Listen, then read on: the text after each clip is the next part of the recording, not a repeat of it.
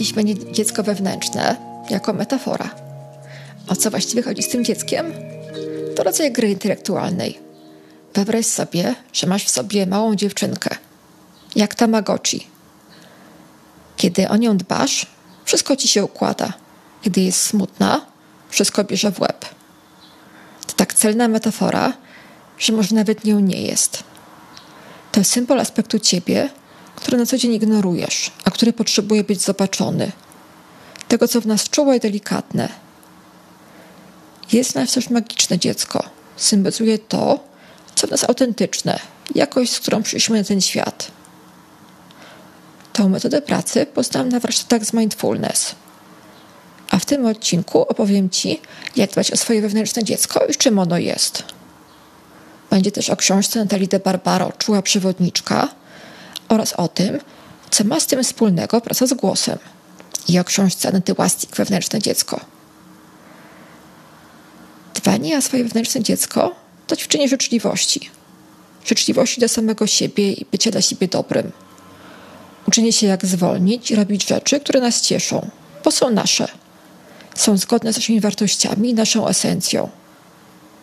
To uczenie się jak być w kontakcie ze sobą, słuchanie siebie i wybieranie tego, co dla nas dobre. Słuchajcie w ulubionej apce i polecajcie znajomym podcast Kamila objaśnia mi świat.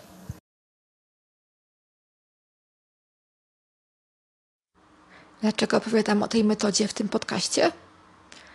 Bo sama pracuję z tą metodą, zwłaszcza w trudnych momentach, gdy coś mi nie wychodzi. I to naprawdę działa. Przynosi spokój i sprawia, że wszystko się układa. Praca z wewnętrznym dzieckiem to praca nad własnymi słabościami. Szukanie garnca złota tam, gdzie w ogóle nie chcemy zaglądać. To przeciwieństwo maksymalizmu, który wyciąga rękę po nisko wiszący owoc. Po to, w czym jesteśmy dobrzy, za co jesteśmy chwaleni, co nam samo wychodzi. Podobno receptą na sukces jest znalezienie punktu przyjścia tam, gdzie jesteśmy w czymś dobrzy, gdzie kochamy coś robić i gdzie coś jest potrzebne światu. Te mocne strony są jak kita koguta, od razu je widać. Ale kogut ma też miękkie podbrzusze, słabsze strony. To, co nam nie zawsze wychodzi, za co byliśmy krytykowani, gdzie byliśmy uciszani. Moim pierwszym projektem internetowym był blog kulinarny. Budowałam go na swoich mocnych stronach, bo umiałam dobrze pisać i blogować.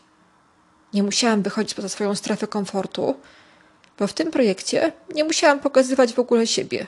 Nazywał się Gotowane Pozamiatane i dawał mi anonimowość. To była taka kita koguta. Nuda. Projektem, który rozwijam teraz, jest podcast. Zbudowany na moim głosie, który nigdy mocną stroną nie był. Jest oparty na słabościach. Powstaje z trudnością, prosto z brzucha, z odkrytą twarzą. Powstaje pod moim nazwiskiem. W tym miejscu, bo za strefą komfortu, gdzie dzieją się cuda. Dziękuję, że jesteście tutaj razem ze mną. Słuchacie podcastu Kamila objaśnia mi świat.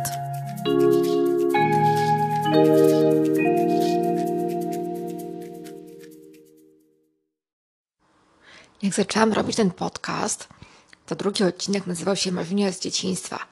Było o marzeniach moich i Randy'ego Pauscha i o tym, jak zadbać o swoje wewnętrzne dziecko, jedząc lody na śniadanie. Albo po prostu o tym, żeby zwolnić. Wrócić do rzeczy, które nas cieszą, które chcemy zrobić dla nich samych, bo zawsze chcieliśmy je zrobić. Opowiadałam tam o książce Laury Jane Williams, która była znaną pisarką i dziennikarką. Ale dopadło ją wypełnienie zawodowe. Żeby podreperować swój budżet, dorabiała sobie jako opiekunka do dzieci. Okazało się, że gdy spędza czas z dziećmi, dobrze się bawi. Czuje się dużo lepiej, bo zmieniła otoczenie, a przy okazji zadbała o swoje wewnętrzne dziecko, co dało jej szczęście i rozwiązało jej problemy. Depresja, wypalenie i wiele innych problemów ma swoje źródło w zranionym dziecku wewnętrznym. I w ogóle, bądź łagodny, bo każdy, kogo spotykasz, toczy swoją wielką bitwę. Możesz uznać, że to wymówka dla nieudacznictwa albo jakiś new age'owy bullshit. Ale skoro tej konkretnej osobie pomogło, to może warto się temu przyjrzeć. przechodzi z tym dzieckiem wewnętrznym? Dziecko wewnętrzne to nasza sfera uczuciowa i spontaniczna, a dorosły w nas to logika, płacenie podatków, poczucie odpowiedzialności i mądrość wynikająca z doświadczeń. Obie te postaci są częścią nas.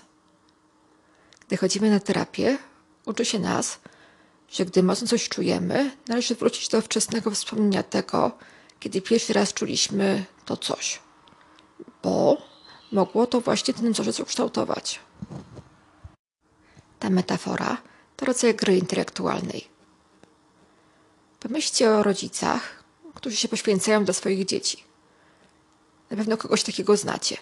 Na przykład pracują na dwa etaty, żeby opłacić dobrą szkołę, zamiast zrobić minimum i potem zająć się sobą. Często dla dzieci, nawet jeśli są jeszcze czysto teoretyczne, chcemy czegoś lepszego, podczas gdy sami zadowalamy się byle czym. Nasze dziecko ma mieć lepszą edukację, lepszą pracę i fajniejszego partnera, podczas gdy rodzice mogą teraz na to wszystko, zadowalając się byle czym i nic im nie będzie. Karmimy naszego tamagotchi, nawet gdy sami nie mamy czasu zjeść. A gdyby teraz wyobrazić sobie, że to my jesteśmy tym dzieckiem, które także my, jako dorośli, mamy obowiązek uratować, zaopiekować się nim. Często ludzie znoszą niesprawiedliwe traktowanie, gdy dotyczy ich samych. Ale gdy dokładnie to samo przytrafia się ich dziecku czy innej bliskiej osobie, wtedy reagują od razu.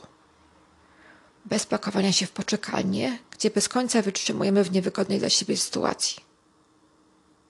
Więc teraz pomyśl, że to ty jesteś tym dzieckiem, w którego obronie stajesz. Oczywiście jest to symbol, ale nasza podświadomość działa właśnie poprzez symbole. To symbol aspektu ciebie, który na co dzień ignorujemy, a który potrzebuje być zobaczony. Możemy zmienić tylko to, czego jesteśmy świadomi. Samo zobaczenie problemu wystarczy. To, co czułe, delikatne, dziecięce i kruche, chce się wydostać na zewnątrz. Chce coś powiedzieć. Zaznaczyć, że jest. Chce po prostu być zobaczone. To nie tylko ta część, która jest słaba i mała, ale też magiczne dziecko. Dzika dziewczynka, która robi to, co chce. Żyje przez swoje zmysły, przez radość, zachwyt. Której nie obchodzą pieniądze i rywalizacja. Która chce tworzyć coś swojego, być kreatywna i bawić się. Bawić się jedzeniem, kolorami, ubraniami i projektami. Ta forma wyrazu jest unikalna, bo każdy człowiek ma własną jakość. Magiczne dziecko to także symbol. To dusza, czysta forma. To, co w nas autentyczne. To, z czym przyszliśmy na ten świat i czego nikt nas nie nauczył. Zawsze to umieliśmy. To wyrażenie siebie i życie w pełni swojego potencjału, bez ograniczeń i oczekiwań innych, które przyszły potem, gdy już byliśmy dorośli, gdy zapomnieliśmy, kim jesteśmy. To robienie tego, co sprawia nam radość, co lubiłaś robić już jako dziecko. To lody na śniadanie.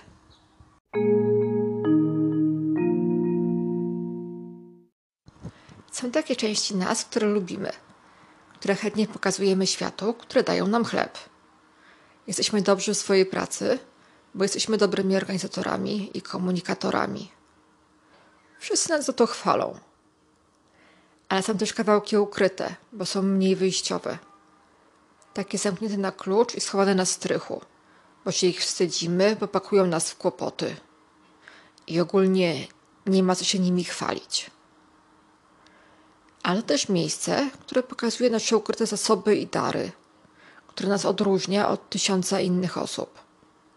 Ta wewnętrzna instancja, która jest zawsze w tobie obecna, nawet jeżeli ignorujesz jej mądrość. I która prowadzi cię, nawet jeżeli jej nie słuchasz i robisz coś dokładnie odwrotnego. Nasze problemy psychiczne wynikają z braku zaspokojenia podstawowych potrzeb. Zwłaszcza wtedy, kiedy byliśmy dziećmi. Nasze strategie obronne pomagały nam przeżyć poprzez dopasowanie się do rodziców i staranie się o czyjeś uznanie. Ale teraz jesteśmy już duzi. Nie musimy robić tych rzeczy. zwłaszcza jeżeli już nie działają. Nie musimy żyć w rzeczywistości sprzed lat, bo jesteśmy wolni i możemy zatroszczyć się sami o siebie. Dziecko zranione trzeba uleczyć i pokochać. Wtedy to, co było niezagojone, samo się zrośnie i uleczy. Jeśli pamiętacie odcinek o wrażliwości, to opowiadałam tam o książce Wysoko wrażliwi. Możemy tam przeczytać radę, żeby traktować swoje ciało tak jak niemowlę. Elaine N. Aron pisze, że jest to tak celna metafora, że może nawet nią nie jest.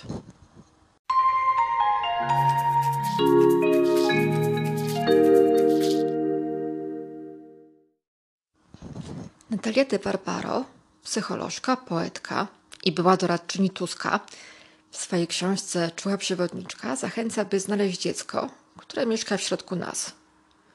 Dziewczynkę, bo ta metafora trafia chyba częściej do kobiet. Przywołuje metaforę z bajki o dziewczynce z zapałkami. Dziecko zamarza na ulicy, bo nie ma spokojnego, wewnętrznego domu. Żeby przynieść sobie ulgę, postanawia zapalić zapałkę. Tą zapałką może być alkohol, środki uspokajające, romanse. Wszystko to, co nam szkodzi. A napędzane jest wyczerpaniem i potrzebą chwilowej ulgi. Tak jak trauma jest decyzją, żeby oddzielić od siebie kawałek siebie, bo nie ma na niego zgody i przeżywanie go jest za trudne. Ale to, co odcięliśmy, nie znika. Jest z nami dalej. Jako nasz nawyk, jako wada, której nie lubimy, albo głos, który mówi nam, jaką mamy obrać drogę. De Barbaro pisze o tym, że w twoim środku mieszka taka mała dziewczynka. Kiedy ona jest spokojna, wszystko się układa. Kiedy jest smutna i czuje się porzucona, wszystko idzie źle. Jeżeli nie dostrzeżesz, żadne wydarzenie w zewnętrznym świecie nie da ci tego, czego naprawdę szukasz. Bo to bolące miejsce w nas potrzebuje miłości, a nie ignorowania i zagłuszania. To dziecko nie jest bezwolną, pasywną istotą. To wewnętrzna instancja, która posiada własny głos. To mądrość i moc, która może nas uratować.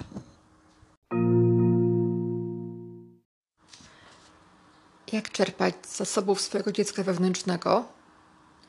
Wystarczy być w kontakcie z tą częścią nas, która jest krucha i delikatna. Poprzez medytację, wizualizację. Ale też po prostu poprzez dbanie o siebie. Dbanie o swoje ciało. O odpoczynek, czas dla siebie. Dbanie o swoje uczucia i potrzeby. Poprzez schodzenie w siebie bez pukania. Czy jak tam było u Stanisława Jerzego Leca. To wewnętrzna rozmowa, zadawanie sobie pytań i słuchanie wewnętrznego głosu. Bo sami najlepiej potrafimy rozwiązać swoje problemy i sami wiemy, co jest dla nas najlepsze. Nie potrzebujemy do tego terapeuty, tylko czasu i cierpliwości. Jeśli dobrze o sobie myślimy, to lepiej się traktujemy i wymagamy tego od innych. Jeżeli sami siebie nie słuchamy i źle traktujemy, to zgadzamy się na takie zachowanie ze strony innych. Jeżeli pytam się siebie, czego chcę, czego potrzebuję, to mogę dać sobie to, co jest w danej chwili możliwe. Przecież ta delikatna część w nas nie będzie chciała jakiegoś drogiego samochodu czy bezsensownych romansów. Ona chce tylko zwolnić, jeść, pić. Odpocząć, nie śpieszyć się, być przytulona, spotkać się z Bogiem rzeczy małych, nie ścigać się ze wszystkimi w jakichś wymyślonych zawodach. Gdy będziemy słuchać siebie i dobrze się traktować, a nie tylko karmić, poić i zaprowadzać się do szpulkolotu, żeby lecieć na spanko. Gdy będziemy oczekiwać od innych, żeby nas dobrze traktowali, wtedy nasze życie się zmieni. W praktyce może to być tylko ćwiczenie życzliwości, takiej życzliwości dla samego siebie. Uczenie się, żeby być dla siebie dobrym, żeby poklepać się po ramieniu, gdy coś dobrze zrobimy, pochwalić się przed koleżankami, gdy coś nam się uda. Powiedzieć sobie, że jest wystarczająco dobrze. Nie dowalać sobie, że coś nam nie poszło. Albo, że wprawdzie jest okej, ale mogło być lepiej. To uczenie się, żeby właśnie traktować swoją przyjemność. Robić to, co sprawia, że dobrze się czujesz. Być tu i teraz. Tak jak dzieci. Być autentycznym. Albo by przestać być grzeczną dziewczynką i nauczyć się mówić nie. Nie doprowadzać się do wypalenia. Wyczuwać swoje granice i wyrażać swoje zdanie. Uznać, że jesteśmy okej i odczepić się od siebie. Wtedy rozwiązujemy konflikty otwarcie. Bronimy swoich przekonań, słuchamy innych i podejmujemy wyzwania. Po prostu cieszymy się życiem. Samoakceptacja nie wyklucza rozwoju i doskonalenia się. Gdy jesteśmy świadomi swoich niedociągnięć, możemy z nimi pracować.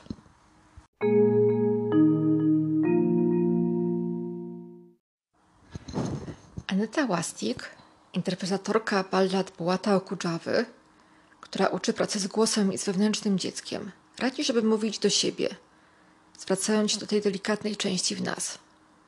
Mówić na głos, bo to nie tylko ćwiczenie psychologiczne, ale też dykcyjne. Kłopot z głosem to przecież kłopot ze sobą.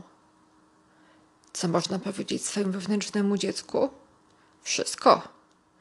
Na przykład, że uczymy się nim zajmować, że jeszcze nie umiemy, ale obiecujemy, że będziemy się starać. Że sami dla siebie jesteśmy najważniejszą osobą, która zasługuje na dużo szczęścia i radości. Albo, że zawsze będę obok ciebie. Nie dam cię nikomu skrzywdzić. Aneta Łastik pisze, że dziecko przemawia przez nas, gdy działamy pod wpływem emocji. Gdy nie możemy powstrzymać się od zrobienia czegoś, o czym wiemy, że nie jest to taki super pomysł, a mimo to to robimy. Albo gdy nie robimy. Na przykład nie robimy czegoś ważnego, gdy coś nam mówi, że nie damy rady. Albo gdy kolejny raz mówimy sobie, ja wiedziałam, że tak będzie.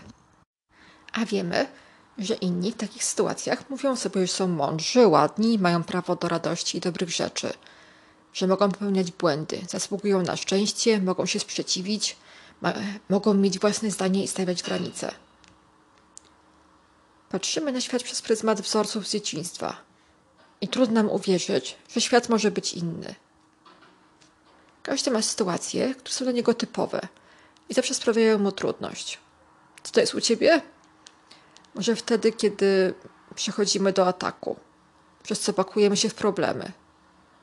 Albo gdy wycofujesz się i nie bronisz swojego zdania. Albo gdy zawsze okazuje się, że masz konflikt w pracy albo przykrą sytuację z partnerem i że zawsze jest to samo. Często pełnimy jakąś określoną rolę w rodzinie, co potem kształtuje całe nasze życie. Zaczynamy ją grać w domu, tak żeby rodzice byli z nas dumni, a potem zostajemy na przykład pośrednikami między rodzicami albo powiernikami któregoś z nich i wrogami tego drugiego. W ten sposób kształtują się nasze nieświadome przekonania i schematy myślowe. Typu, że jestem gruba, że nie jestem mile widziany, że nic nie potrafię. Tak zaczyna się wmawianie sobie, że jesteś odpowiedzialny za nastrój innych osób. Że muszę być miły i grzeczny. Albo, że nie wolno mieć własnego zdania. Muszę być silny, muszę mieć dobre oceny w pracy i w szkole. Albo, że kobiety są złe, mężczyźni słabi, a świat niebezpieczny. Szukamy sobie partnera i pracy, nie tak jak dorosła osoba, która wybiera najlepszą opcję dla kogoś bliskiego, dla siebie samego. Tak jakby wybierać miała ta mała dziewczynka. Chcemy, żeby ten partner czy szef nas akceptował. Był dla nas dobry, nie wyśmiewał nas. Ale akceptować i kochać nas bezwarunkowo mają nasi rodzice, a nie pracodawcy czy partnerzy. Teraz to my jako osoby dorosłe mamy się sobą zająć. Bo partner czy szef nie jesteśmy tatusiem czy mamusią. Gdy jesteśmy dorośli, nikt nie ma już nad nami władzy, bo nie jesteśmy dzieckiem. Gdy sami siebie kochamy i jesteśmy z tym, co jest teraz, to z tego miejsca możemy stawić czoło wszystkim trudnościom.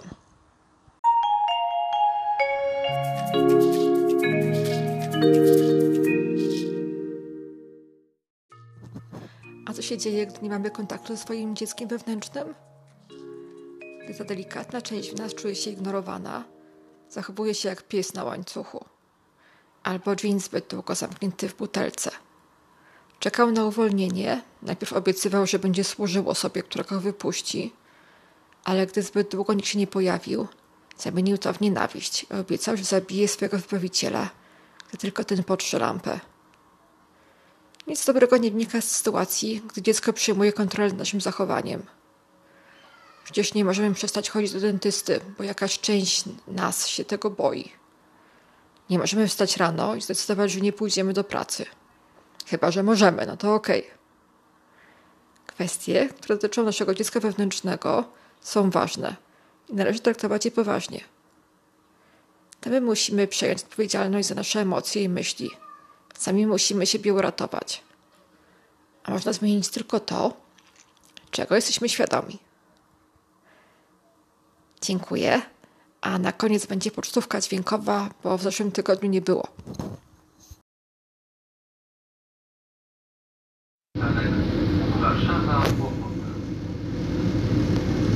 Dziękuję za wspólny czas i do usłyszenia w następnym odcinku słuchowiska Kamila objaśnia mi świat. Napisz do mnie, co myślisz, a opis odcinka i linki znajdziesz na ugotowane pozamiatane kropka pe el w zakładce podcast.